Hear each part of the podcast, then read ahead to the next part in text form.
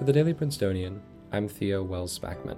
You're listening to Daybreak. Today, we cover canvassing efforts by student groups, upcoming arts performances, and the resignation of Portuguese Prime Minister António Costa.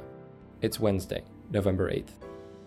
I sat down with Victoria Davies to talk about student groups who have been working to get out the vote. I'm Victoria, and I'm a news contributor for The Prince. You've been doing a bit of looking into the um, the work of a few student groups and what they've been doing to get out the vote. We were wondering, firstly, why now and kind of what's going on this week? Yeah, so our, uh, today we have had many local and state elections going on across the U S, and in New Jersey in particular, there are the forty districts which have been having the votes today.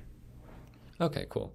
Um, and who have you spoken to so far? So we spoke to Princeton College Democrats and the Princeton section of Y D S A. Okay, gotcha. Could we start with um, the Princeton College Democrats, kind of what they do and, and what they're working on right now in, in uh, the context of this election? So they have been focusing on educating students about political and policy issues to promote progressive values, and overall they're trying to get, get Democrats elected and build community for Democrats on campus. Leading up to this election, they have done lots of letter writing sessions to various voters, including one in Virginia, and since then have focused on local elections in New Jersey. They've knocked on over a thousand doors in canvassing efforts this semester and have heard from various state senators, congressmen and congresswomen.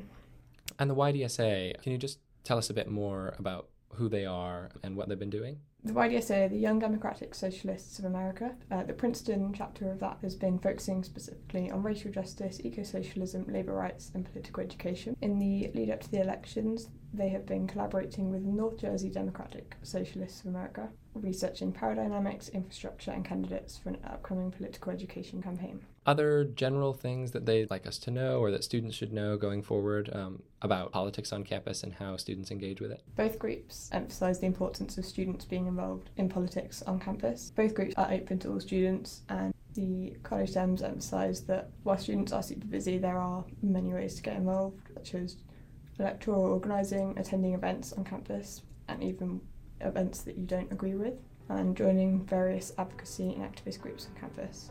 All right, thanks so much. Thanks for having me. In campus news, it will be an exciting weekend of entertainment from campus performing arts groups. The university's concert series will host Jean Rondeau's harpsichord concerts this evening at six and nine p.m. The Princeton Triangle Club's Ship Happens will play at McCarter Theatre on Friday and Saturday, with a Sunday matinee. Princeton University Ballet will take the stage this weekend at Frist Theatre with their show Symphony. Kenza Benazouze's Grief Work and Juliette Carbonnier's Body Work, both original pieces, will run at the Lewis Center for the Arts this weekend. Theater On Team will premiere All the Things They Wish They Said, another original work, in the Hamilton Murray Theater. And for more information, head to tickets dot princeton dot e d u or look out for reviews in the prospect. In national news, voters across the country headed to the polls yesterday to cast their ballots in several significant races in the twenty twenty-three election cycle. In Kentucky and Mississippi, voters chose their governors in contests closely watched by political strategists across the country. Kentucky's incumbent Incumbent Governor Andy Beshear, a Democrat, defeated up-and-coming Republican Daniel Cameron,